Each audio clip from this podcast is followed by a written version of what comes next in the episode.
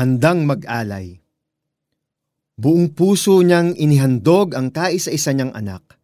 Gayong ipinangako sa kanya ng Diyos na kay Isaac magmumula ang magiging lahi niya. Naniwala siya na kaya ng Diyos na bumuhay ng patay.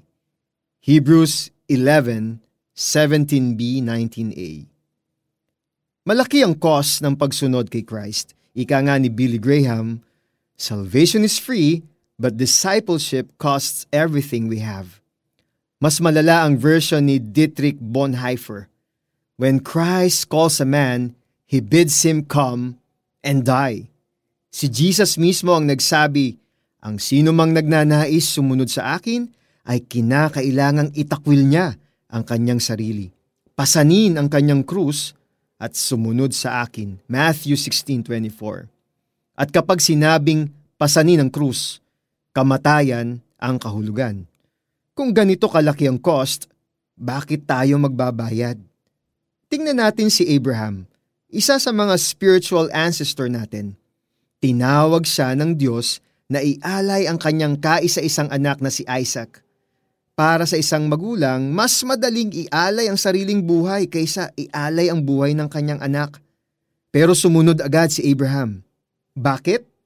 Dahil kilala niya ang Diyos nagtiwala siya sa pangako ng Diyos na sa pamamagitan ni Isaac ay dadami ang kanyang descendants. Hebrews 11:17b 18.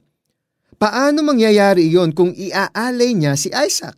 Sagot, kaya ng Diyos na bumuhay ng patay. Verse 19a.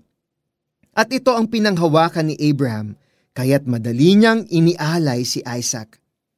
Ano ang tila hinihingi sa atin ng Diyos sa ating pagsunod sa Kanya. Pangarap sa buhay, pamilya, kabuhayan, mga bagay na nagpapasaya sa atin. Huwag mag-alala. Magtiwala tayo sa Diyos na bumubuhay siya ng patay. Ibabalik niya ang inalay natin ayon sa kanyang kalooban. Matthew 19.29 At yung mga hindi niya ibinalik, maaring hindi natin talaga kailangan o maaring makakasira sa atin. Maaari ngang ituring natin na parang dumi ang mga ito kapag nakita natin kung gaano ka-precious at kasarap ang maging kapiling ang Diyos. Philippians 3.8 Let us pray. Lord, iparamdam po ninyo sa akin ang inyong presensya at ang inyong pagmamahal. Gusto ko pong maranasan ang tamis ng pagiging kapiling ninyo. At nang wala na akong hahanapin pa. Masaya kong iaalay ang lahat. Makapiling lang kayo.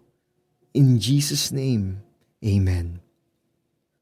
For our application, meron bang sinasabi ang Diyos sa iyo na dapat mong isuko sa Kanya? Kung nahihirapan kang gawin yan, spend more time in prayer and meditation on who God is at ano ang mga ipinangako niya. Kilalanin siya ng lubos hanggang madali nang ialay ang lahat para sa kanya. Buong puso niyang inihandog ang kaisa-isa niyang anak.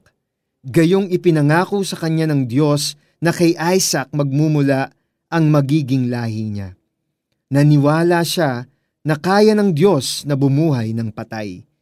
Hebrews 11, 17b, 19a Kaibigan, kung may nahihirapan kang ibigay at isuko sa Diyos, spend more time in prayer.